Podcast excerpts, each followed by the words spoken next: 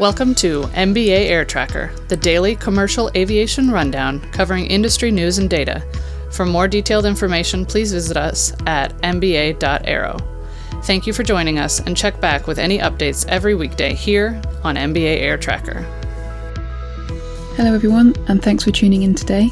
My name is Kim Seward. I'm Manager of Asset Valuations here at MBA, and I'll be providing you with the daily news here for Friday, the 16th of February 2018. Starting with recent earnings, Airbus announced their 2017 numbers and highlighted that they had overachieved on all key performance indicators. Notably, commercial aircraft revenues rose by 3.5%, with record deliveries of 718 aircraft. Although it's worth noting, Airbus Defence is still struggling with their A400M military turboprop program. Bombardier reported fourth quarter and full year 2017 results today. Their business aviation sector's financial performance met the goal of delivering 140 aircraft, and they also delivered 73 commercial aircraft during the year. Overall, Bombardier says that for the aerostructures and engineering services segment, their numbers were in line with expectations. Revenues for the year totaled 1.6 billion. Chorus Aviation also announced their year-end and fourth quarter financial results today. Their annual 2017 adjusted net income was 140 14.5 million. It was announced today that Bruno Even would become the next Chief Executive Officer of Airbus Helicopters,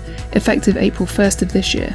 Bruno will succeed Guillaume Faury as CEO of Airbus Helicopters. VIM struggles continue as the Moscow Arbitration Court seized 9.5 million US dollars from the accounts of the Russian airline late yesterday. Looking at deliveries in the last 24 hours, Southwest took another 737-800, Spirit received an A321-200, Delta also took delivery of an A321-200, and Lufthansa received a new A350-900, their eighth of the type. In the secondary market, Flybondi leased a 20-year-old 737-800, previously operated by Anadolu Jet. That's it for today. Thanks for listening, and join us again tomorrow for more daily aviation news.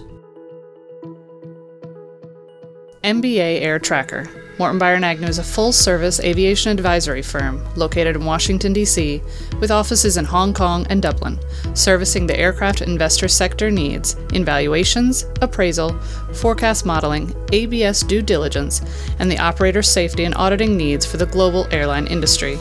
Listeners may reach us via mba at mba.aero or by contacting us through our webpage, www.mba.aero.